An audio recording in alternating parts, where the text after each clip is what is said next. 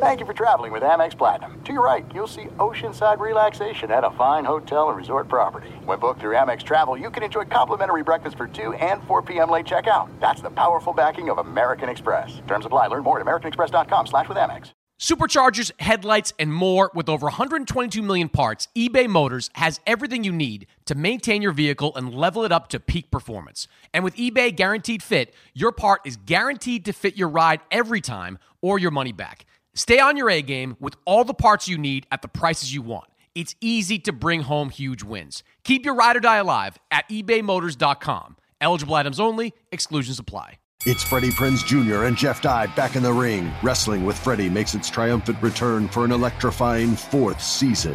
Hey, Jeff. Are you ready to rumble our way into an all new season of Wrestling with Freddie? You better believe I have. I've been practicing my body slams, and I'm jacked. All right, don't go injuring yourself now. We'll be highlighting the best stories and matches of the week in wrestling from AEW, WWE, and have one on one talks with the best talents in the world of pro wrestling. Listen to Wrestling with Freddie on the iHeartRadio app, Apple Podcasts, or wherever you get your podcasts.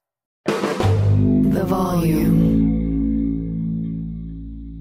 Boxing with Chris Mannix is presented by FanDuel Sportsbook. The football season is coming, and there's no better place to start making every moment more than with FanDuel. I just downloaded the FanDuel app a couple of months ago when it became legal in New York, and I have been having a blast with it. You guys know I'm a big boxing guy. I've been trying to make you all rich with some of these picks, but I've been betting on them. I've been hitting and I've been enjoying my time with the FanDuel Sportsbook app. They have great odds and markets for the NFL and college football futures, the MLB, PGA Tour, tennis, boxing, and so much more. Awesome new and existing user promotions. It is America's number one sportsbook. It's easy to use, safe and secure. You get your winnings fast, which I know matters to everybody.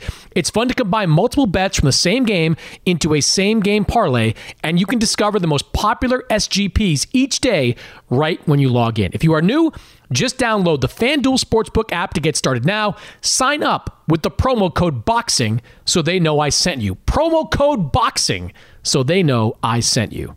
This is Boxing with Chris Mannix. Oh, somebody punch him in the face. Anthony Joshua is a composed and ferocious finisher. Watch this. Andy Ruiz is the heavyweight champion. Hosted by SI's Chris Mannix. That was my moment. Now with interviews, analysis, and everything going on in the world of boxing. When you have talent, you are given another chance. Here's Chris Mannix.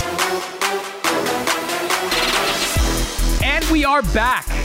Boxing with Chris Mannix, the last episode I'm taping before I go on vacation. I was joking with my next guest that uh, the second the fight between Alexander Usyk and Anthony Joshua ends, my vacation begins. So roughly 6.30, 7 o'clock Eastern time, uh, or possibly before. We'll get into that uh, I'll be taking off. But I've got some energy left in me. I want to welcome in uh, a guy I always like to have on the pod, Keith Idec, senior writer from BoxingScene.com, who is also in South Florida. I'm going to be in South Florida, Keith, calling the Joshua Usyk fight for DAZN off a monitor in the Miami area.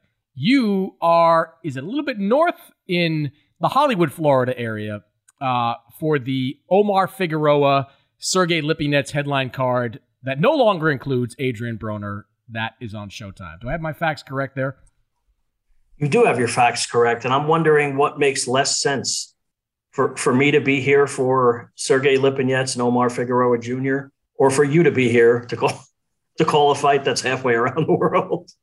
I, will say this: I'm, I'm, I'm I am not unhappy that we're doing it from the U.S. and not you know flying 16 hours to Saudi Arabia, and uh, I'm not eager to. Uh, to take that unless I have to. So I'll be there.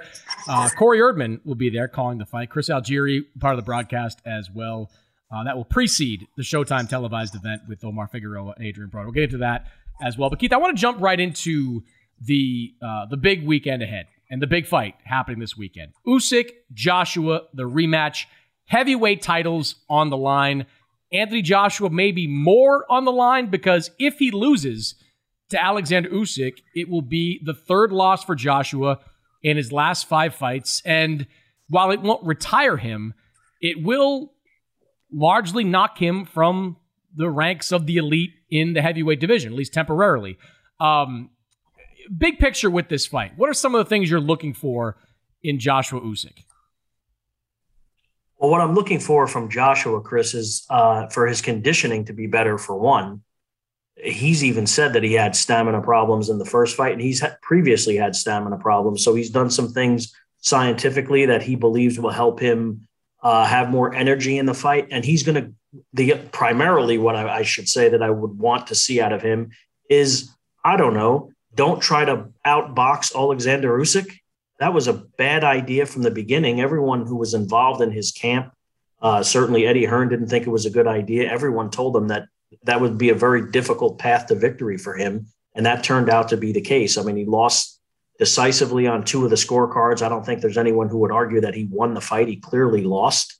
Um, so I think he has to go into this fight with a different mindset. And it seems that he will, that he's going to go into this fight more aggressive. He's going to take a you know a more assertive approach with Usyk and try to get him out of there. He's a bigger, stronger guy, and I understand that Usyk has put on some weight. I don't really know that I like that all that much from Usyk's perspective because everything seemed to go fairly well for him in the first fight. Uh, but that's what Anthony Joshua needs to do. He needs to impose his size and his strength on Alexander Usyk to have a real chance to knock him out and win this fight because I don't see any scenario, unless there's some sort of controversy on the scorecards, I don't see any scenario in which he would outpoint Usyk in this rematch. Yeah, I agree with all that. Um, one of my questions, maybe the biggest question I have going in, is is Anthony Joshua even capable of being that kind of fighter anymore? Um, he's still very much in the prime of his career, but it takes a certain mental toughness to kind of go to war with a fighter like Alexander Usyk. We've seen Joshua do it early in his career. He did it against Dillian Whyte, wound up picking up a knockout. He did it against Alexander Povetkin, wound up picking up a knockout. Most notably, he did it against Vladimir Klitschko and scored what was then the biggest win of his professional career. But the Klitschko win, I think, took something out of him. The Andy Ruiz loss took something out of him. And really, since that Ruiz fight, the first fight, we have not seen the tenacious Anthony Joshua that we saw early in his career. We saw a guy that boxed cautiously, maybe understandably, in the rematch against Andy Ruiz. A guy that I thought, thought took a lot longer than he should have to get Kubrat Pulev out of there because Pulev was not on Joshua's level when they fought towards the end of 2020. And a guy that, as you just pointed out, tried to outbox Alexander Usyk. And that was the worst coaching decision I've seen since Canelo Alvarez tried to outbox Floyd Mayweather back in 2013. That just doesn't work if you're a fighter like Anthony Joshua fighting a pound for pound guy like Alexander Usyk. So to me, like, I think Joshua can win this fight, but he's going to have to do exactly what you just said. He's going to have to get in the trenches and fight this guy and not try to outbox him. And for me, Keith, I don't know. I just don't know if he's capable of that being that kind of fighter anymore. You know, sometimes, Chris, like you said, when you get knocked out in the way that he did against uh, Andrew Ruiz, he's down multiple times in the fight. Um, you know, sometimes that does forever change your psyche, and it changes the way it makes you gun shy, and it makes you uh, unwilling to, as you said, get in the trenches and get dirt, get your hands dirty, so to speak, um, to to try to win a fight that way. But he's going to have to do that. He's going to have to revert back to what Anthony Joshua once was and show some willingness to do that the way that he did against Vladimir Klitschko. That's a long time ago now. That's five, five and a half years ago almost now. So, you know, and he's been through a lot since then. But he's going to have to do that if he's going to win this fight, Chris, because as I mentioned earlier, I he just doesn't have the skill set. He doesn't have the ability to beat Usyk, who's very smart, who's a very accurate puncher, uh, who, who's just better than him in every way as a, as a boxer, as a technician. He can't win that fight. So you better go and impose your physicality and impose your size and your strength.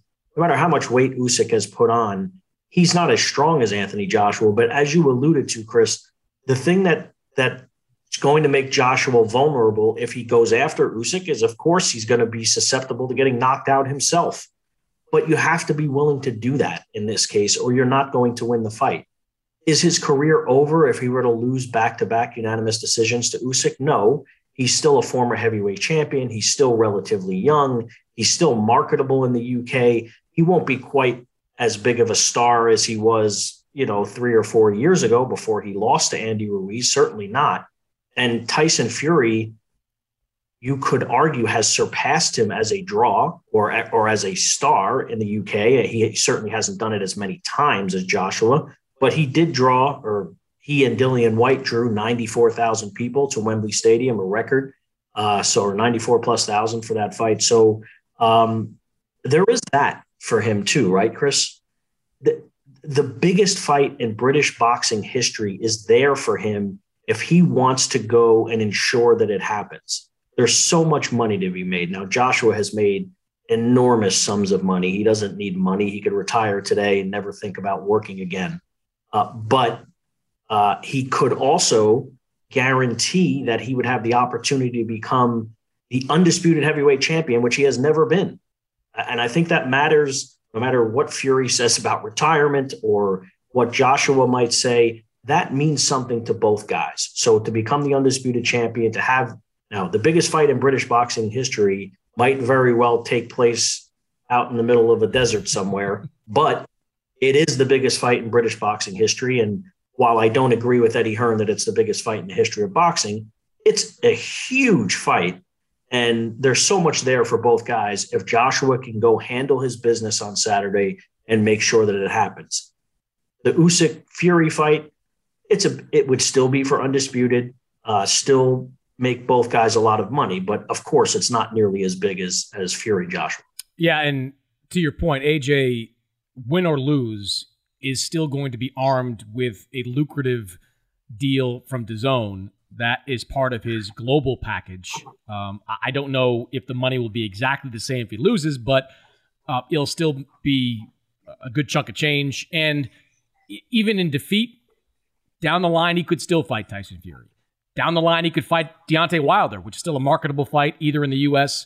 or in the U.K. So there's still big fights ahead of him. But this is just an incredibly important fight for the career and legacy of Anthony Joshua. And my take on this, Keith, is, and I don't know how, who you're picking in this fight yet. We'll get to that.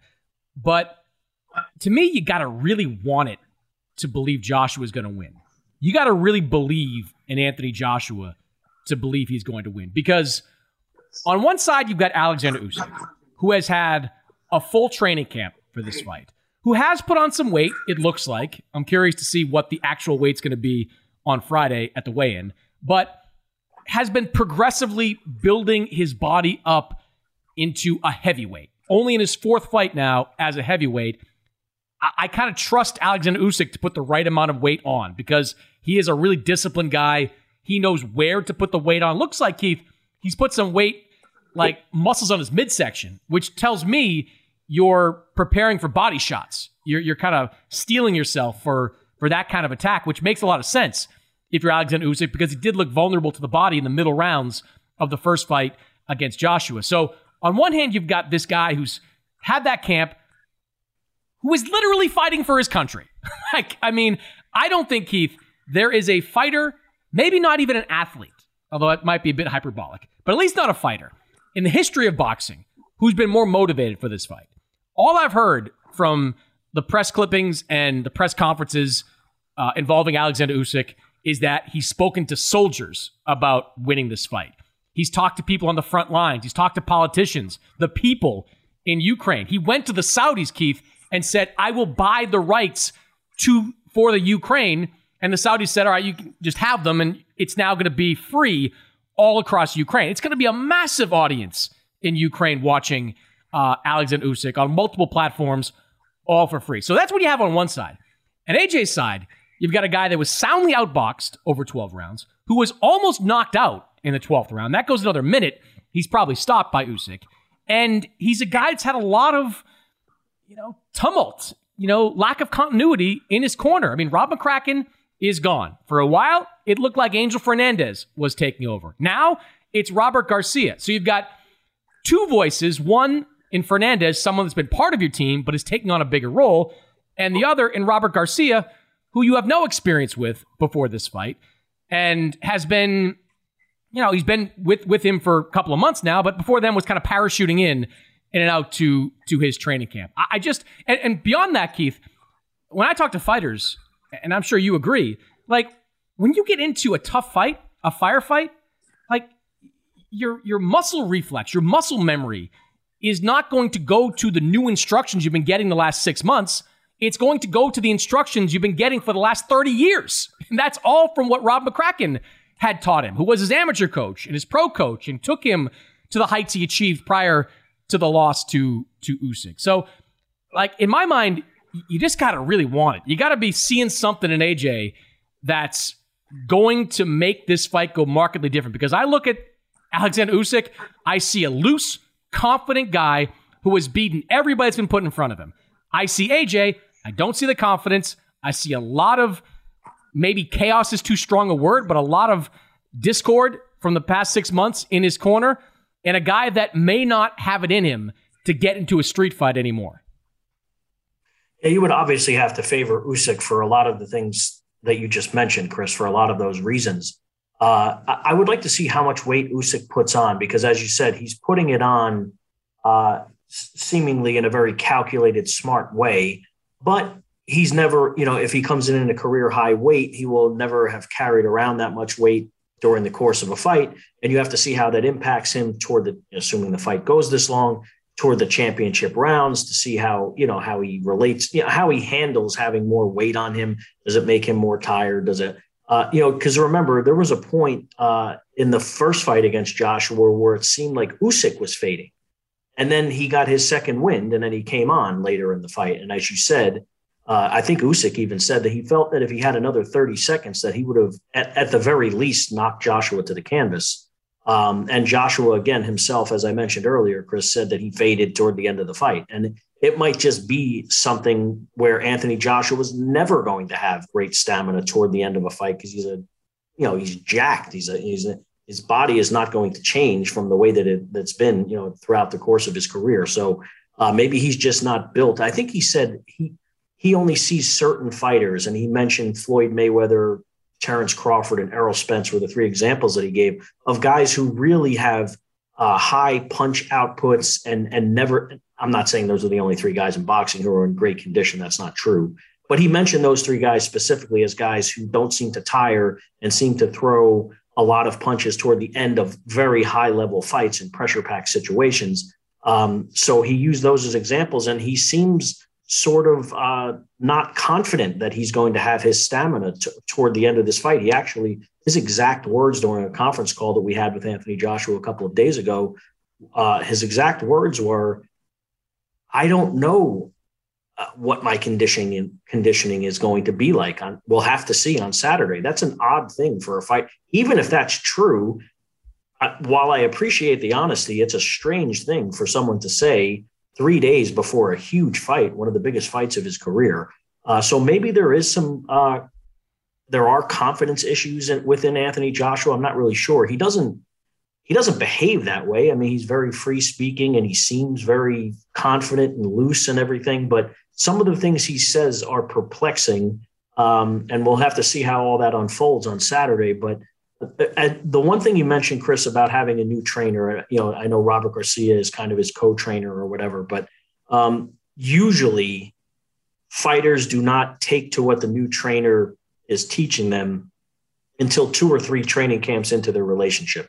Generally doesn't happen in the first fight and sometimes never because as you mentioned chris fighters when they're in trouble or when they're having difficulty in a fight they're almost always going to revert back to what they are for better or worse they're going to revert back to what they actually are sometimes they're going to make the same mistakes over and over again uh, and if a trainer is trying to reinvent them or restructure them in some way they're going to do what they've always done. Like you said, the things he's been doing with Rob McCracken since he was uh, first since he first took up boxing, although he was a late starter in boxing, of course. Uh, so I wouldn't expect to see a completely different Anthony Joshua on Saturday, but I would expect him to take a different approach to the fight because it would be the very definition of insanity if he went in there and tried to outbox Alexander Usyk again. Yeah, um, I, I agree. Uh, you know, when you say that, it reminds me of Deontay Wilder and his uh, linking up with Malik Scott. And you remember that third fight with Joshua. First round, Wilder did all the things he said he was going to do through the jab, you know, tried to be more of a boxer. And then it turned into a firefight. He reverted to Deontay Wilder, which is the fun, entertaining guy, but um, not someone that Maybe- jabs. Well, Chris, if you're looking for a reason to pick Joshua, the Wilder Fury fight might be a good example Yeah. in that, uh, yeah, he reverted back to what he was, and he almost knocked him out. He knocked him down twice in the fourth round. So if Anthony Joshua goes back to doing what he's done best throughout his career, maybe that works better for him. All right, so who are you picking? You have to favor Usyk, right? I mean, I don't, I don't know necessarily that he's going to knock Joshua out, but I, but I certainly think he's going to win. Yeah, I think Usyk has very underrated power uh, as a cruiserweight. He showcased it. Tony Bellew can attest to that. And he had Joshua hurt in that 12th round. And I remember, like, in a way, this kind of reminds me of Canelo going up against Golovkin the second time. After experiencing Golovkin's power for 12 rounds, Canelo was a lot more assertive in that second fight. He realized he could take that power, and if he could take it, he could fight a different way. I think you're going to see a more physical, a more assertive Alexander Usyk in this fight. I think he wins too. I think he wins by late stoppage uh, in this fight. So we'll see. Be interesting to watch. Um, let's turn to Deontay Wilder for a minute. Officially announced his return October 15th at the Barclays Center. Going to take on Robert Helenius. Um, I-, I like that fight a lot. I mean, it's a great comeback fight. Helenius has some credibility after back-to-back wins over Adam Kownacki. He's also vulnerable. He's been stopped by the likes of Johann Duhaupas, Gerald Washington. So it's not like he's this iron-chinned opponent. And I think we're going to learn, you know, what Deontay Wilder has left in the tank. Wilder will be 37 years old a week after that fight with Helenius. What do you think are reasonable expectations for Deontay Wilder at this point? Well, I think that Helenius, as you said, Chris, is it's it's a respectable opponent in a comeback fight. He won't have fought in uh, 53 weeks. You know, it's been it'll be over a year since he was brutally knocked out by Tyson Fury in their third fight. Uh, so I have no problem with the uh, the opponent that he's fighting, particularly because Helenius has beaten Kownacki in, in back-to-back fights. Now that might be more of a ref- reflection of Kownacki, who who we all like, but has led with his face for the last five or six years. Uh, so Helenius is a big, strong guy, but let's remember two fights before he beat Kownacki the first time, he was knocked out by Gerald Washington, who has basically been knocked out by almost everyone on PBC's roster at this point. So he's going to be that. He's a yes, he's a big, strong guy, and to some degree, he is dangerous. But he's also going to be right there for Deontay Wilder to hit. And one thing I know about Deontay Wilder, I don't know what he has left at the elite level or anything, but th- that punching power ain't going anywhere. So if someone's going to be there for him to hit, that person, whether it's Robert Helenius or anyone else, is is probably going to get knocked out. So I I've heard some people that uh, you know some people that I know well, some people that would probably surprise you or who are saying this think that Robert Helenius is going to knock Deontay Wilder out. I don't think that's going to happen. I think Deontay Wilder is going to knock Robert Helenius out. But good for Helenius in that you know he wins these two uh, these back to back fights against Kownacki. He goes and gets a seven figure payday to fight, seven figure guarantee to fight uh, Deontay Wilder. It shouldn't be on pay per view in that you know you would like a better fight being on pay per view. You know, people PBC supporters get up in arms when God forbid you say anything critical about anything related to PBC. But what I mean by that, though, is not look. You can pay for whatever you want to. You, pay five thousand dollars to watch it. I don't care. It's not, none of my business what you do with your money. But what I'm saying is that it's not. You know, ideally, that fight would be on Showtime or on Fox. Now, there's no, there aren't any fights on Fox anymore. Uh, but it's just too expensive of a fight. Beyond between Deontay Wilder's guarantee and Robert Helenius's guarantee, it's going to be on pay per view whether we like it or not. Uh, I don't think it'll do a, a, an extremely high buy rate or anything, but uh, I would say that having Deontay Wilder involved in boxing is better for boxing because he's, he's interesting, he's polarizing, and he knocks people out. Uh, he got knocked out by Tyson Fury in his last fight, or his last two fights, I should say. Um, but he's very entertaining, and he can turn a fight at a moment's notice. A fight that he's losing Gerald Washington's a good example. He was losing on on one two of the scorecards, I think it was, and he comes. You know, he's just got pulverizing power like nothing we've seen in this generation for the most part, and uh, that always makes him very interesting to watch. I mean, hopefully he won't say Chris, a lot of the things that he was saying after he lost to Tyson Fury the first time. I, I can't imagine he would have this, uh, you know, array of absurd excuses that he made, uh, these conspiracy theories that he concocted after the second, you know, after after his first loss to Tyson Fury in their second fight. You know, hopefully he just comes back and says, "Look, that's all behind me now. You know, good luck to Tyson Fury. We had a great trilogy. It was a lot of fun. I'm going to try and move forward and see what I can do with my career here. Hopefully, that's the way he goes about it. And um, again, I just think you know he's an entertaining fighter and a devastating puncher, and I'm looking forward to seeing him fight in October. Yeah, and still a top five heavyweight in my opinion. Um, just because you get stopped by the best heavyweight of this era, one of the best maybe of all time in Tyson Fury, that shouldn't knock you too far down the pedestal. Uh, on the positive side about Wilder's return, Keith, he's been working out recently at the UFC training center. And I talked to a few people out there that have watched him work. And one thing they've told me is that he's been almost exclusively focused on conditioning. That that's been what he's been working on the most, which I think is great because, you know, again, speaking of bad strategies, he bulked up before the third fight with Tyson Fury. That made no sense. Like he already had bone crushing power. Muscle, in the case of Wilder, waiting, I think, a career high 238 for that fight. Muscle was only going to tire you. Like it's only going to make you, uh, carrying that much weight around is only going to hurt you in the later rounds of that fight. And I think it did tire Deontay Wilder out. I think coming in at the 220 to 225 range is only going to help him both in this fight and as his career moves forward. So on the, that's on the positive side for Deontay what I question, what's an open question now and in the future, is does he have the same fire that he used to? Like, it's a step down going from massive pay per view trilogy fight against Tyson Fury to smaller pay per view, less notable fight against Robert Helenius. And when I see fighters kind of lose some of the fire in their belly, and Wilder's talked about how it wasn't an easy decision for him to come back. He, he this wasn't a no brainer that he was going to get back in the ring and try to resume his career. I wonder if he still has that fire because when you see the fire go, Keith, it's tough to get that back. And it's tough to win at a high level if you don't have the same passion for the game. Deontay had a great passion for boxing coming up the ranks.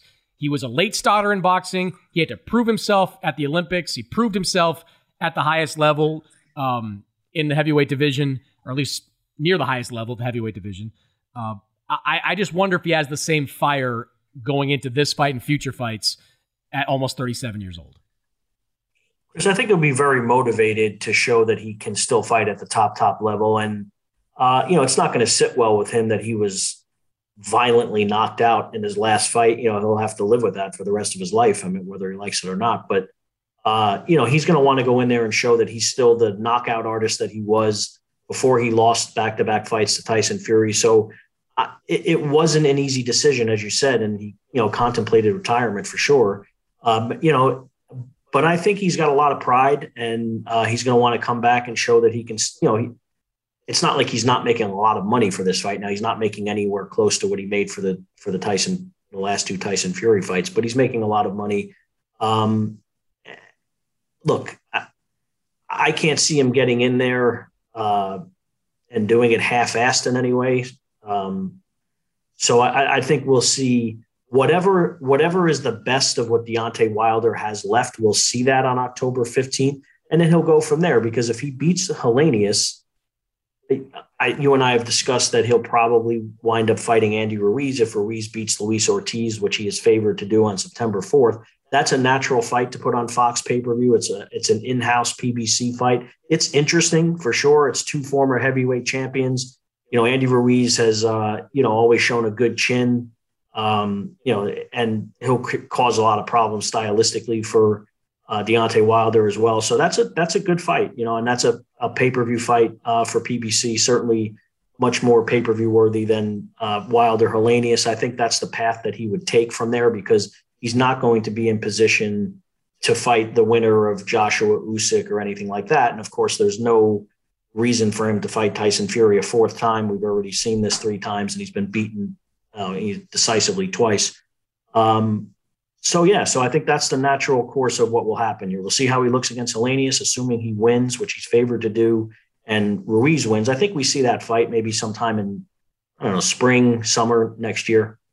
Yeah, I think we both agree it's good to have uh, Deontay Wilder back in the mix. Makes heavyweight boxing more interesting. Makes boxing in general uh, more interesting. I want to look back, Keith, look back, to last weekend where we had Teofimo Lopez make his return to the ring, make his debut at 140 pounds. He stops Pedro Campa in the seventh round of that fight. Not unsurprising that that was the result. Pedro Campa, nice record, not a lot of power, certainly a, a bit of an unknown uh, at 140 pounds, and Lopez you know, coming off a long layoff, coming off a disappointing performance, making his debut at junior welterweight. I certainly worked out some of the kinks in his game and eventually got the stoppage. What did you make of Teofimo's performance against Campa? I was a little surprised it went into the seventh round, honestly, but you know, Campa was fighting very cautiously and everything. So, uh, you know, he hadn't fought in a long time. It's his 140 pound debut all's well that ends well. He stopped him. He didn't have any difficulty uh, against uh, Pedro Campa. So, what it's about now for Teofimo Lopez more than anything is who can he get at 140 pounds to fight him because he's still a big name. Um, you know, yes, he has this loss on his record now, but he's going to be very motivated to prove himself in the 140 pound division. Top Rank has a lot of um, maybe not a level 140 pounders, but they certainly have a lot of 140 pounders. And there's plenty of guys that they can match him with. I would be surprised if he did not fight Arnold Barboza Jr. at some point, because that's a fight that Barboza has been calling for for a long time. So that might be a, a natural second 140 pound fight for Teofimo Lopez, and then see where you go from there. I mean, uh, Jose Zepeda and Regis Prograis apparently are going to fight for the WBC title, and uh, Top Rank is co-promotes Zepeda. Um, you know, so we'll see what happens. I mean, I think people would be very excited about a Regis Prograis Teofimo Lopez fight. I'm not saying that that's going to happen, but that's a fight that would interest people for sure. Uh, there's a lot of fights there for for Teofimo at 140. I think Josh Taylor probably will wind up moving up, assuming he beats Jack Catterall in the rematch on November 26th. Um, I would expect him to move to 147. But if he doesn't, and he remains at 140 and just say he has one title instead of four, uh, who cares about the titles? I think people would love to see Josh Taylor fight Teofimo Lopez. Yeah, a lot of great options for Teofimo on that top rank side of the street. I agree with you. I think Barboza is the most natural fit for his next fight. He was ringside in Vegas. He's talked a lot. Been rumored he was going to fight Teofimo earlier this year. And look, Teofimo, uh, look, he's talking about being back on pay per view or being on pay per view. Uh, Top Rank wants to do a fight after the Heisman Trophy ceremony in New York in early December. It doesn't make any sense to go on pay per view if you're going to go on that. So putting Teofimo with Barboza, at, eh, you know, on ESPN and getting the bounce that comes from the Heisman ceremony, that makes a lot of sense. Do it in New York, Hulu Theater. That just makes a whole lot of sense. And after that, you know, he's going to get a title shot. To your point, one way or the other. I mean, if Prograis, Prograis Zepeda from what I hear, that's not going to happen this year, um, or at least going to have a lot of difficulty happening this year. They don't really have a broadcast partner at this point, and all the slots are effectively filled up. But that could happen early next year, and we could see Teofimo potentially fight Prograis or Zepeda next year. You mentioned Taylor. Uh, Jose Ramirez is out there as well as a potential opponent. There's some good fights out there for him. He's just going to have to be patient here. And I think patience is good for him. You know, one thing I noticed about the fight against Campa – is that Campa hit him. Like Teofimo had some highlight moments. He's ducking under. He's doing some some showy things, but he got hit by Pedro Campa, and Pedro Campa can't punch. So I want to see Teofimo continue to go back in the gym, work on his game, get you know to his absolute sharpest before he takes on one of the elite and 140 pound division. I think Barboza is a perfect next step for him. Barboza's tough, but not too tough. The a, a great Teofimo, the best of Teofimo, probably beats him get some exposure on that day, and then go into 2023 and look for those big fights. You know, you could even try to, if you really want to try to revisit the Ryan Garcia stuff, which I don't think is going anywhere at this point, that could certainly be interesting for him in the first half of next year. But I think patience is probably the key for Teofimo at this point. Yeah, and Chris, if he winds up fighting, let's just say he fights Barboza on the uh, night of the Heisman Trophy ceremony, he will have then gotten in two fights over the last five months of this year, uh, rebuilt some momentum going into 2023. And, and what's wrong with that based on where he was a year before that, let's say in December of, you know, having a lot of uh, mental and emotional issues, uh, a lot of things to deal with outside of the ring. He'd be in a much better place uh, uh personally, professionally, and every which way going into 2023 if that's the way it happens. Yeah, that, that should be the way it happens. And I think that's the way Top Rank's thinking uh, as far as Teofimo's career. I want to finish with the show that you're at in South Florida. Originally scheduled to be Omar Figueroa against Adrien Broner. Broner pulled out, uh, according to Broner, because of mental health issues he's been dealing with. Figueroa, who has been dealing with some mental health issues of his own, didn't really buy that um, had some comments of his own. I want to start with Broner, who has not fought in over a year, barely won his last fight, and has certainly gone through a lot, a lot of turbulence outside the ring throughout most of his career, but most recently, the last few years of his career. What do we know about kind of the state of Adrien Broner at this point? You know, Chris, I, I spoke to Omar Figueroa after the press conference today, and he's I wouldn't say he was visibly angry today, but he was very angry when Broner pulled out of the fight because his opinion is that Broner did not pull out of the fight due to due to mental health issues. He pulled out of the fight because he was overweight. I don't I don't know. It would be irresponsible for me to speculate about that. I, I don't I don't know what his weight was. He's obviously had weight issues in the past, and before his last fight against Giovanni Santiago, he had the weight bumped up uh, to the bless you to uh, the 147 pound limit because he couldn't make the the contracted weight. So uh, you know, there's cause for Omar Figueroa to be skeptical, I guess. And he says that he saw evidence of Broner not treating training camp seriously, that he was out partying, and that you know he just wasn't taking his weight seriously, wasn't taking the fight seriously. And quite frankly, Omar Figueroa Jr. told me that he was not the least bit surprised that Broner had pulled out of the fight. Now, Broner does, has a history of having weight issues and having the contract weight changed and things like that. He does not have a history of pulling out of fights. So I, that surprised me because, if anything, he hasn't fought in 18 months. And uh, I wouldn't say that he strikes me as a saver financially. So I, I would have thought that he would have gone through with the fight. Uh, from that standpoint, no matter what place he felt he was mentally. But again, I, I, I just don't want to get into, you know, speculating on what's wrong. Adrien Broner, I think it's fair. Uh, all of us would agree that he has shown signs of of uh, mental duress over the years. And I would just hope for, as a person, as a human being, one human being to another, that he would get the help that he needs, uh, because he has a lot of children that are depending on him. Um, and and you don't want to see anyone, you know, do anything harmful to themselves. And he seems like he's in a bad place, or he certainly has seemed to me at times like he's been in bad places a lot of times and he's fought through it and gotten himself to the ring. He says what he said in his Instagram post the other day was that there were so many times that he felt like pulling out of fights that he didn't.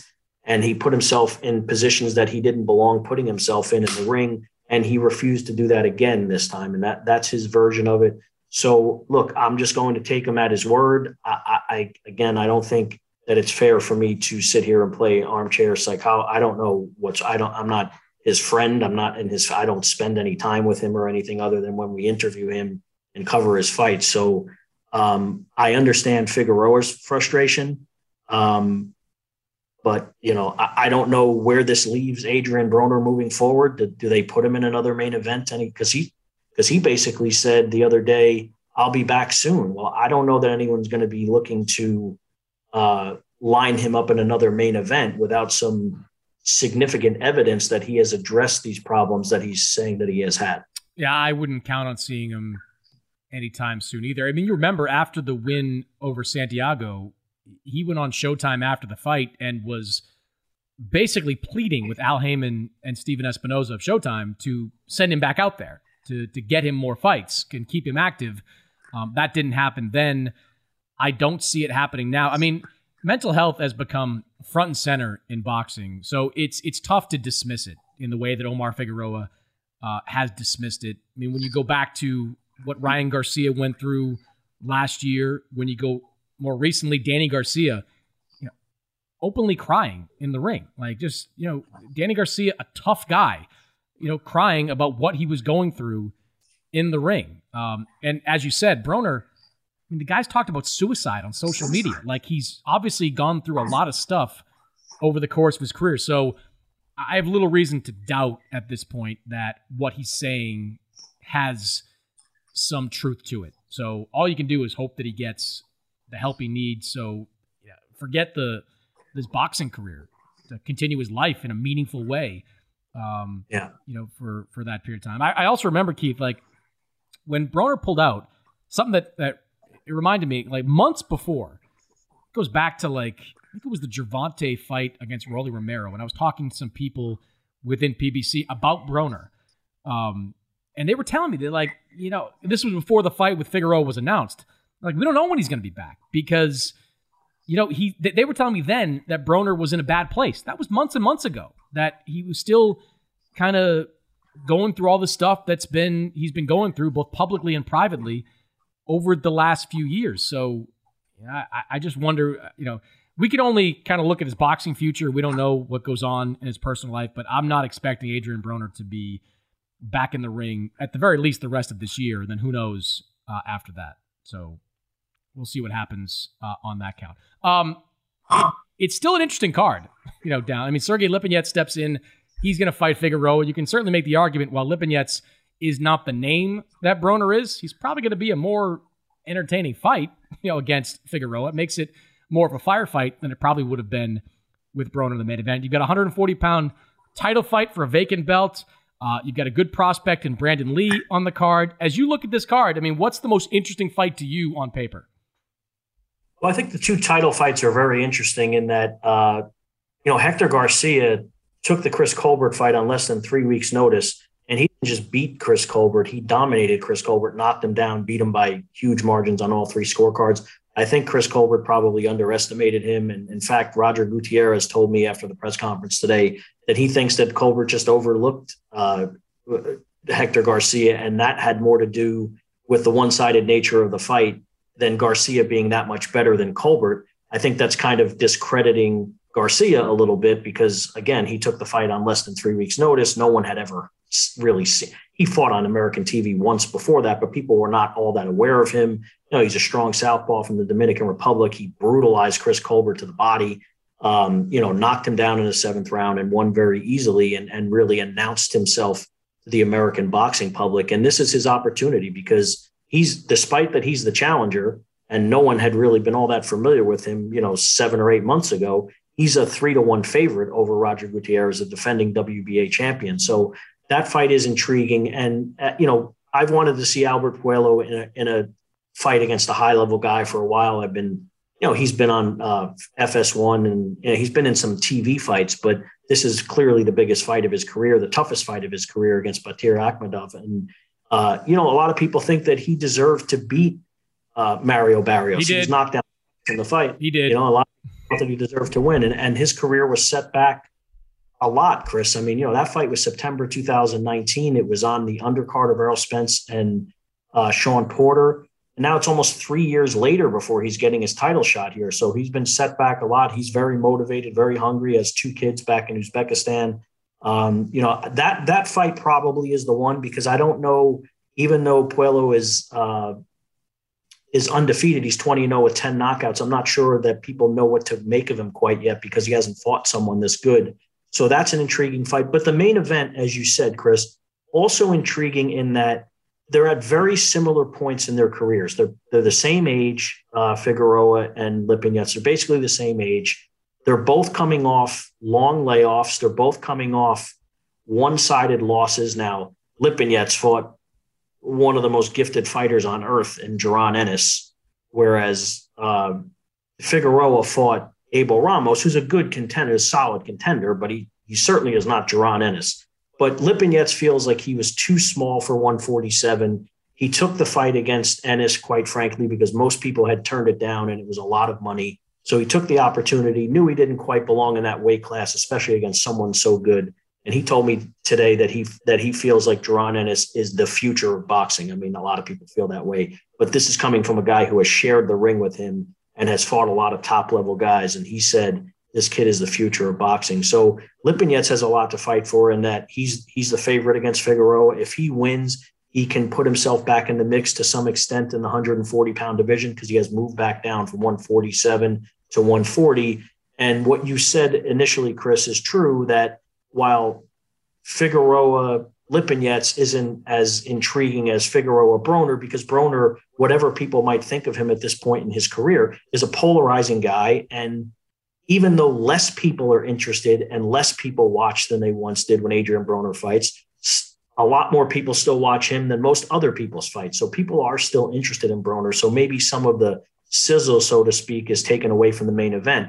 But the fight itself might be much better because their styles mesh better. And those guys are both just going to come to the center of the ring and they're going to throw punches. And, you know, it, it might not be pretty, it might not be textbook boxing, but it's going to be something that I think people will enjoy. And um, again, they're at similar points in their career and it's cross the prototypical crossroads fight, obviously. And uh, Lipinets feels like this is his chance to kind of thrust himself back into the spotlight and uh, maybe get a title shot at 140 pounds at some point. Yeah, good for Lipinets for being ready for this opportunity, being able to step in. Uh, credit to him for doing that. I also, I, I was at that Spence fight as well. I, I think he beat. I think I know. I, I think Akhmedov beat Barrios. I didn't think it was all mm-hmm. that close, even um, if I recall my scoring for it. So I thought he got robbed on that count. So he deserves this opportunity as well. Fascinated like you by the Gutierrez uh, versus Garcia fight. Gutierrez.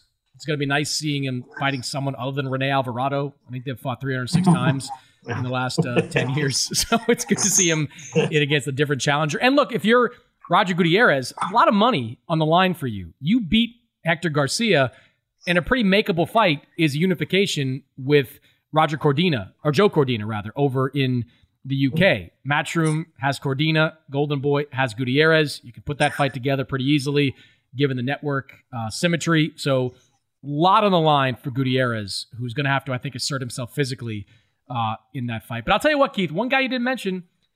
I'm, I'm a big Brandon Lee guy, like big Brandon Lee guy. Like I, I was most disappointed by the canceling of the Jake Paul Hasim Rahman fight. Not because I cared all that much about Jake Paul against Rahman, but I thought Brandon Lee was poised to get that Amanda Serrano Montana Love bounce by being on a Jake Paul card. The visibility that comes being on that card. This guy's uh, what 25 and 0, 22 knockouts. Um, he's 5'10, so he's at 140 now, so he's probably going to be at 147 down the line. He's fighting a guy named Will Madera, who he should look really good uh, against. Uh, I'm a I'm a believer in Brandon Lee. I think he's a big time prospect that, with a big win in this fight, is going to be one of those guys, Keith, that nobody really wants to face in the 140 pound division. Yeah, Chris. Look, Brandon Lee is obviously a big puncher. Uh, I would like to see him step up his after this fight. I would like to, assuming everything goes the way that it's supposed to go on Saturday night. I would like to see him step up his level of opposition in his next fight. Um, I was sort of surprised that Zachary Ochoa, who had been stopped before, went the distance with uh, Brandon Lee in his last fight on the Errol Spence Yordenis Ugas undercard.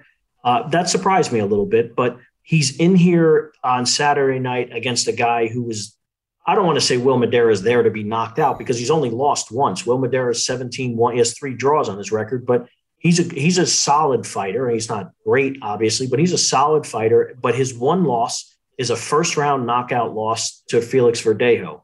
So the expectation is that Brandon Lee, who I think had knocked out 15 straight opponents or 16 straight opponents before he went the distance to, with Zachary Ochoa, is going to get back on that knockout track on Saturday night and start trying to regenerate some of the buzz that he had before going into the uh, into that last fight. So um, yeah, I mean, they look. Showtime went out of its way to put Brandon Lee on the telecast. On now, he was going to be on pay per view broadcast when Jake Paul was supposed to fight Hasim Rahman Jr. But now he's actually going to be on Showtime. He's going to open the telecast. They, they kept their commitment to Brandon Lee and to Will Madera that they would reschedule them sometime soon, so that they didn't waste training camps. And uh, here they are, two weeks later, having the opportunity to fight. So that's great for both of those guys. And um, one one thing I just like to say too, and I, I you know, we're critical of PBC or Top Rank or whichever you know, Matchroom, whichever promoter it is when the when the time is appropriate. And I think PBC deserves some credit here for having Lipinets on the undercard in the event that anything happened to either Broner or Figueroa, and they had, you know, were kind of past the COVID stage at this point, so they had grown accustomed to doing that anyway. But they did have Lipinets, who's a credible guy and a guy who is is at the same point in his career as Figueroa and um, and Broner. You know, so if he had to fight either guy, it would have made sense. You know, people. Some I heard some somebody ask me, well, why doesn't why doesn't Figueroa just fight Brandon Lee? I was like, well, I mean, you know, that's a young. I don't know if either guy would have wanted that on short note. It would be a step up, even though Brent uh, Omar Figueroa Jr. didn't look great. Uh, certainly didn't look great in his last fight against Abel Ramos and his lost back to back fights. You know, that's a, still a step up for Brandon Lee, and that's not that easy to to do uh, uh on a quick turnaround like that. But uh, you know, Tom Brown, the promoter, and Al Haymon, they had someone in place because you know maybe they weren't completely confident that Broner and or Figueroa were going to get to the ring on uh, on Saturday night. So so it kept the entire card intact, which is uh, a good thing for all of the fighters who trained hard and, and, put in their entire training camps and sacrificed so much to get to the ring on Saturday night. So it isn't wasted time and money for those fighters. Uh, in addition to obviously Omar Figueroa Jr. I agree. Um, it's one of those cards that top to bottom is really good. Like it's you start watching Brandon Lee at the beginning, you get two title fights in the middle, and then a solid main event with Figueroa and Lipinets. Uh, I I know you'll be shocked to hear this, Keith, but I did consider making the drive from Miami to Hollywood. Now, now, you, now, now, you, now you're just bullshitting me. Come on, stop it. You, you see, you already said your vacation starts the second whatever happens in the Usyk Joshua fight. Correct. Now, you're you're going to go to your sprawling estate in Maine or whatever whatever it is you're going to do on this uh, long vacation. Come on, not all. I said considered Keith. I briefly considered. I didn't say how long I considered that. Uh, read Keith's stuff over in boxingscene.com. Be covering the Showtime card uh, on Saturday night. Follow him on Twitter at IDEC Boxing. Always good to catch up, Keith. We'll do it again soon. Same here, Chris. Enjoy yourself, man. When we come back, my conversation with Eddie Hearn.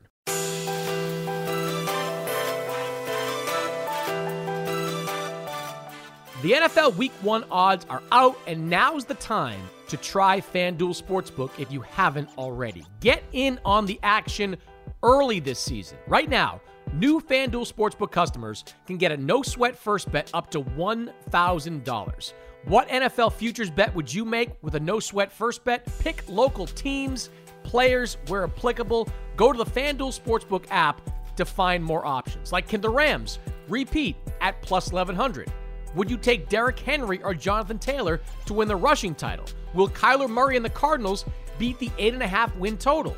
Who's your dark horse to make the playoffs this year? You can even start building out some same game parlays. Just sign up using the promo code BOXING, place your first bet, and FanDuel will give you up to $1,000 back in free bets if you don't win. There's no better place to get ready for the football season than on FanDuel, America's number one sportsbook and official sports betting partner of the NFL. Download the FanDuel Sportsbook app and sign up using the promo code BOXING to get started with your no sweat first bet up to $1,000. That's promo code BOXING. All right, Eddie Hearn is here. Matchroom Boxing, Matchroom Boxing USA. He is in Saudi Arabia this Saturday for the big one. Anthony Joshua, Alexander Usyk, unified heavyweight championship. That's a fight you can watch in the UK on Sky Sports pay per view, globally, including in the US on DAZN, where I'll be joining the broadcast for that on Saturday. And Eddie, looking fresh as a daisy, joining me here on the show. How are you feeling, Eddie? Not fresh as a daisy. I mean, you know, I actually got here on Monday, um, which is quite unusual for fight week. You know, normally you'd, you'd sort of check in and have a press conference on Thursday, and it's been non-stop. I mean, I've never done so much media. Um, but this is the game we're in, and when we operate at this level, the world is watching, and uh, the world will be watching this Saturday on DAZN to see AJ hopefully become a three-time world heavyweight champion. Huge, huge fight, um, and I'm nervous. I'm excited, but I, I'm, I'm I'm excited for AJ, but I'm excited for the fight. You know, this is this is the highest end of the sport of boxing, and there's nothing bigger than the world heavyweight championship. So, talk to me about those nerves. Is this the most anxious you have been before a fight?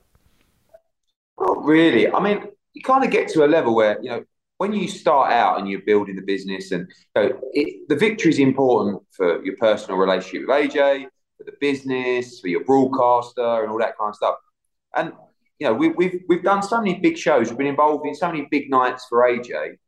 The vibe here is more like personal pride for AJ. You know, like, and, and he's putting a lot of pressure on himself to win, which is really good. You know, that's a good sign it's not, oh, well, you know, I've had a good camp and we'll see how we get on. It's, I absolutely must take this chance and win this fight. And that's the kind of mindset I feel he has to adopt in the fight. Not, you know, let's fence off for six rounds, see how we get on and, you know, sort of coast to a decision loss. He's got to try and rip the belts off Alexander Usyk. So for me personally, I like the feeling of being the, the, um, the challenger camp this week. You know, the B side, if you like. No, we're not. Never the B side. But you know, it's more like let's go in and rip the belts, almost like Andy Ruiz style. You know, when he boxed AJ, uh, uh, he came in on the blind side and just thought to himself, you know what? One punch, one good round, one good moment, I could win it all. And that's exactly the same with AJ. If AJ hits this guy right on the chin or to the body, this fight's over. And you know, he's got to find a way to do it. It's not it's not a given but use your assets and use your power. And he's looking ferocious. And if he can adopt that ferocity in the fight, I believe he's going to win the fight. So you mentioned Andy Ruiz, and that was the last seminal moment in AJ's career back in 2019 when he had the rematch with Ruiz in Saudi Arabia. Can you kind of compare how you were feeling about AJ's chances a couple of days before that fight to how you're feeling about his chances right now? Well, he's fighting Alexander Usyk and not Andy Ruiz you know, um, and with all due respect to Andy Ruiz, that was a fight that nine times out of 10, AJ should be winning. You know, AJ is the underdog in this fight on Saturday, but it's, it's kind of like a, a 50 50, 60 40 Usyk based on the last fight, you know, and therefore it's a, it's a tougher challenge. AJ's very good when he feels comfortable, when he understands what he has to do. He's an intelligent man. He's not a guy you can just get in his ear and start sort of blowing smoke and telling him, yeah, go out and do that. He needs to understand how he wins and why he wins. And I think going into the first fight, I think he was a little bit confused with what he should do to beat Alexander Usyk. Obviously, chose the wrong option. Um, but at the same time, sharing those 12 rounds with Alexander Usyk will be pivotal and, and, a, and a great advantage to him with the way he thinks to process that information and to improve. Against Andy Ruiz in the second fight, he had a game plan which was to box in a style that he's never boxed in before, you know, and he, he, he listened, he, he executed it, and he won every round. So he's got to do as he's told in this fight. It's kind of like should be more of a comfortable thing to do because it's what he's done most of his career. The one against Ruiz was box and move off the back foot. He's never done it before, but he did it. But this is a tougher assignment. So I feel good and confident, but also know how good Usyk is. And, you know, for all those improvements that AJ's made, I'm guessing Usyk's going to make some improvements, having shared 12 rounds with AJ as well. No question about that. Uh, early in AJ's career, you know, getting in the trenches and fighting the kind of fight he needs to fight against Usyk, he seemed very capable of that, whether it was Dillian Whyte, Charles Martin. I mean, then there's the Klitschko fight, which was an absolute war, especially at the end. Then he gets knocked out by Ruiz. I, I agree with you. I think AJ is has the right mindset going into this fight. He's got to be more physical in this fight. But are you concerned at all that he has still has that in him, still has that dog in him uh, after experiencing what he experienced against Klitschko and Ruiz? Yeah, I don't think the Ruiz fight. I, th- I think yeah, people ask me about that sort of killer mindset you know, he used to have. He was naive, really, as a fighter. You know, he just thought that he could just walk through everybody. And as you step up the levels and the quality of opposition, I think after the Klitschko fight, he just sort of said to him, if I have another four or five of those, my career might not be as long as I want it to be. I just can't keep walking forward and trading up in this division. I need to be a little bit smarter. How many times have we seen, Chris, you know, fighters like Vladimir Klitschko, fighters like Lennox Lewis adapt that style as they step up the opposition and realize they can't just be gun ho. It's very exciting to watch, but you, you're going to have a short career that way. So I don't feel like he's definitely not gun shy. He's just smarter. And you know, this fight's not about not being gun shy. It's educated pressure wins this fight, not going out and being reckless and just letting the hands go and hoping to catch something. He's got to be smart at the same time. So he's still hungry, you know. And I think what I've seen from him is a desire to win. He's, he's the ultimate competitor. This fight, you know, he's made some very interesting comments about the belts, you know, where, trust me, the belts used to be very important to Anthony Joshua. We, we paid a lot of money over the years and we probably took some wrong fights doing mandatories and taking care of those obligations. He said the other day, zero interest. I mean, look, the Ring Magazine belt's on the line. He's wanted to win that for a long time, and he's definitely, you know, keen to win that belt and and win his belt back. But it's really this fight's about competition and beating the guy that beat me. That's the, the mindset that he has going into this fight. He does need to bring that old school mindset into this fight, and he's got to be ruthless. And like I said, if he lands on on Usyk, body or head, he will have the opportunity to put a foot, put his foot on the gas and close this show. And if Usyk, you know, part of me feels like looking at Usyk, and if if the rumours are right about the weight, is Usyk looking to be more aggressive in this fight? Is he actually looking to take the middle of the ring and push AJ back and fight him on the inside? Because I think the last thing Usyk wants in this fight is to be pushed on the back foot and walked down and hunted. Because if you look at Usyk Chisora, he hated it, hated it. So is he put the weight on to say, no, I'm going to stand a little bit more with AJ. I'm going to wrestle with him. I'm going to fight him on the inside. I can't afford to just get backed up to the ropes with him letting go of his hands, body, head on, on the ropes. Going to be interesting to see the scales tomorrow. You know, you mentioned Chisora, and you know, look, I, I was in Chicago when Usyk made his heavyweight debut against Chaz Witherspoon. He looked okay in that fight, coming off a layoff. Chisora had some success in the early rounds against Usyk before he eventually wore down. How surprised were you in that last fight that Usyk looked as good as he did? Well, it's two things. One is AJ boxed the wrong fight and didn't put any or enough pressure on him and, and allowed him to, to get in his rhythm in the fight. But the thing that Chisora did so well in those first three rounds was take Usyk out of his rhythm. I mean, he looked so uncomfortable. And you would be if you had Chisora virtually running at you. I mean, you've got to find a way to back Usyk up, right? And it, the way that Chisora backed him up was to come in sort of with a cross guard and just push him back, you know, and take a few on the way. That's not really AJ's style. But Usyk looked very good against AJ, probably because AJ boxed with the style to make Usyk look very good but he's also a pound for pound great fighter. So he's improving as a heavyweight, and that's another threat for AJ. You know, maybe Usyk puts in a much better performance than last time, which which case AJ is going to have to box out of his skin to win. But the fact is, is that if you watch World Series boxing, if you watch other stuff earlier in his career, this man does not like it to the body. In fact, he cannot stand the heat to the body. And it's no secret that you've got to mix up the tack in this fight. You know, Usyk's going to have um, always difficult to hit, great lateral movement, very smart with his feet, but he doesn't like getting hit. I mean, no one does, but specifically him. You saw it in the Chaz Witherspoon fight. You know, he got hit a lot. He didn't like getting hit a lot. The Chisora fight, he certainly didn't like getting hit a lot. Even when AJ caught him in that first fight, you could tell. And they were nothing punches. His face was a mess. You know, he backed up a couple of times to the body with with no arsenal behind them. So, you know, I, I was standing there the other day watching AJ hit pads, and I just said to him, "Mate, if you let these go and you land these shots, this fight is over. I promise you."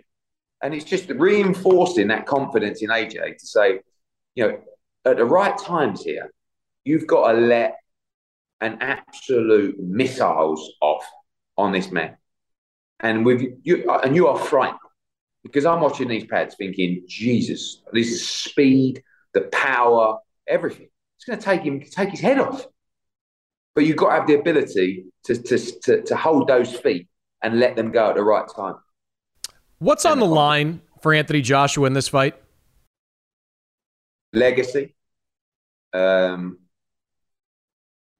winning. Like I go back to the fact that he's putting pressure on himself. The pressure that he's putting on himself is, I don't want to lose again. He's not saying, oh, my career might not be in a good place or I won't win the belts. He's just going, I don't want to lose because I don't like losing. And this guy's beaten me before and I want to beat him again. So people talk about retirement. He's as hungry as he's ever been. Like he's training harder than he's ever trained. He loves the sport. He's in his physical prime. He's never really had that many heavy duty fights, like 12 round wars. He's fresh. And if you lose to the pound for pound number one, there's plenty of fights out there for him. Fury again, maybe. Dillian Whyte, uh, Deontay Wilder, huge fights for him. But he wants to win this fight and he wants to become undisputed. So, you know, what's on the line is personal pride, really, and, and the fact that he's a competitor and wanting to win. You talked about motivation, Eddie. I don't think there's been an athlete, maybe in the history of sports, as motivated as Usyk is coming into this fight. Mm. A man literally fighting for his country. Some of his comments this week ha- have really been remarkable, talking about speaking with soldiers on the front line in the Ukraine, hearing from politicians in the Ukraine. I mean, he effectively went to the Saudis and said, Give me the broadcast rights, or I'll buy the broadcast rights to give it to my country for free. Have you ever, I mean, you've been around Usyk now all week. Have you ever seen a fighter with this kind of motivation? Well, he's very emotional, you know, and there's been a couple of things off camera, you know, where he's just sort of not lost his temper, but been a bit short with with people, you know, to say, um, and that's unlike him. But it's a very emotional time for him. Now, all those things that you discussed could lead to a fantastic performance of a guy that's fighting with a lot of pride. On the other side, you don't know what's happening behind closed doors. And maybe it's been a tough time for him. Maybe he's very emotional. Maybe, you know, I, I mean, I, I don't look at that and think one way or the other. Because for all the people saying it's going to motivate him, I could I could say it actually might distract him. You know, so but he's always motivated. He's another great fighter. He's a winner. They, but both guys are desperate to win this fight. Desperate to win this fight. Uh, before I let you go, uh, no rest for the weary with you. You're working on this fight this weekend. Something intriguing here in the U.S., Eddie, is what's going to happen with Dimitri Bivol. There's a purse bid scheduled for Sunday with the WBA. It feels like there's a bit of a family feud going on over at the zone with Golden Boy wanting Bivol, obviously, for Zurdo. You wanted him for Buatsi over in the Middle East. Uh, how do you see B- uh, Bivol's next fight playing out? Well, unfortunately for us, the WBA ruled that uh, he had to face his mandatory, which was Gilberto Ramirez, which is another great fight. Um, we're all in house on that fight, but we still have to do the right job for our clients. For us, that's Dimitri Bivol, who's under contract to Matchroom, and of course Gilberto Ramirez, who's under contract to Golden Boy. So I've been speaking to Oscar De La Hoya. We had a call, and, and Eric Gomez and Robert Diaz. We're all, you know, we want to try and find a resolution to make that fight. Um, it's, a, it's a good fight. Doesn't really make sense to go to purse bids because we're all with the same broadcaster and platform, but sometimes we can't reach terms, and we'll be ready for that bid on Sunday for sure.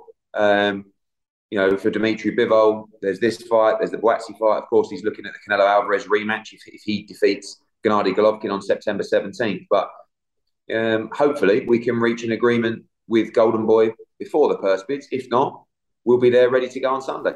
I'm sure that's exactly what you want to be doing, Eddie. Waking up on Sunday morning after an AJ fight, going to purse bid on Dimitri yeah. Bivol. It never stops, mate. It never stops. Eddie, I appreciate your time, man. Good luck on Saturday, and uh, thanks for joining me. Cheers, guys. See you later. And when we come back, this week's picks brought to you by FanDuel. There are some things that are too good to keep a secret, like how your Amex Platinum card helps you have the perfect trip. I'd like to check into the Centurion Lounge or how it seems like you always get those hard to snag tables. Ooh, yum. And how you get the most out of select can't miss events. With access to the Centurion Lounge, Resy Priority Notified, and Amex card member benefits at select events, you'll have to share. That's the powerful backing of American Express. Terms apply. Learn more at americanexpress.com slash with Amex. eBay Motors is here for the ride. Now, I'm supposed to talk here about what I remember and what I loved – about my first car. And that's easy for me to do because I still have my first car. And as long as it keeps running, and so far so good, I intend to have that car probably until the day I die. Uh, that's how much I love that car. It is like a child to me. Now, it does require some upkeep, and that's why I'm grateful for a place like eBay Motors. With over 122 million parts, you can make sure your number one ride or die stays running smoothly. Brake kits, LED lights, roof racks, bumpers, whatever your baby needs, eBay Motors has it. And with eBay Guaranteed Fit, it's guaranteed to fit your ride the first time, every time, or your money back. Plus, at these prices, you're burning rubber, not cash. Keep your ride or die alive at ebaymotors.com. Eligible items only, exclusions apply. Attention, all wrestling aficionados. Wrestling with Freddie makes its triumphant return for an electrifying fourth season. This is Freddie Prinze Jr., and I am beyond thrilled to announce that our wrestling extravaganza is back, and joining me once again is the one and only Jeff Dye. Get ready as we highlight the most jaw dropping matches, dissect the fiercest feuds, and uncover the latest twists and turns in the world of pro wrestling. We're dusting off our legendary side quests and unleashing a barrage of brand new segments that will keep you guys on the edge of your seat like our talks on Unsanctioned Thursdays. Freddie, you know we got to give the people what they want. This season, we have an all star lineup of special guests who are going to be gracing our podcast, bringing with them their own unique insights, experiences, and all of that in the world of pro wrestling and beyond. Whether you're a seasoned wrestling veteran or a fresh faced newcomer, we promise an experience like no other. So buckle up, wrestling fans. Listen to Wrestling with Freddie as part of the My Cultura Podcast Network, available on the iHeartRadio app, Apple Podcasts, or wherever you get your podcasts. All right, time now for this week's picks brought to you by our friends over at FanDuel. I've been on fire with these picks of late. I can't even remember the last time I lost. I mean, last week was relatively easy. You had Teofimo Lopez to win. He was like plus 3,000 to win that fight. But I also told you that he would win by knockout, which had much narrower odds. So I hope you bet with me. I hope you made money. If you have been betting with me, you've been making money over the last couple of months because, again, I don't remember the last time I lost. Simple as that. Now, this week, I'm locked in on the heavyweight championship fight over in Saudi Arabia. Alexander Usyk, Anthony Joshua, the rematch, the battle for three versions of the World Heavyweight Championship. And this, this is a tough fight to predict. Right now, Alexander Usyk is at minus 200 according to FanDuel. Anthony Joshua plus 164. So very close odds for the winner of this fight. I like Usyk to win. Everything about Alexander Usyk screams that he's ready for this fight. He's had a full training camp.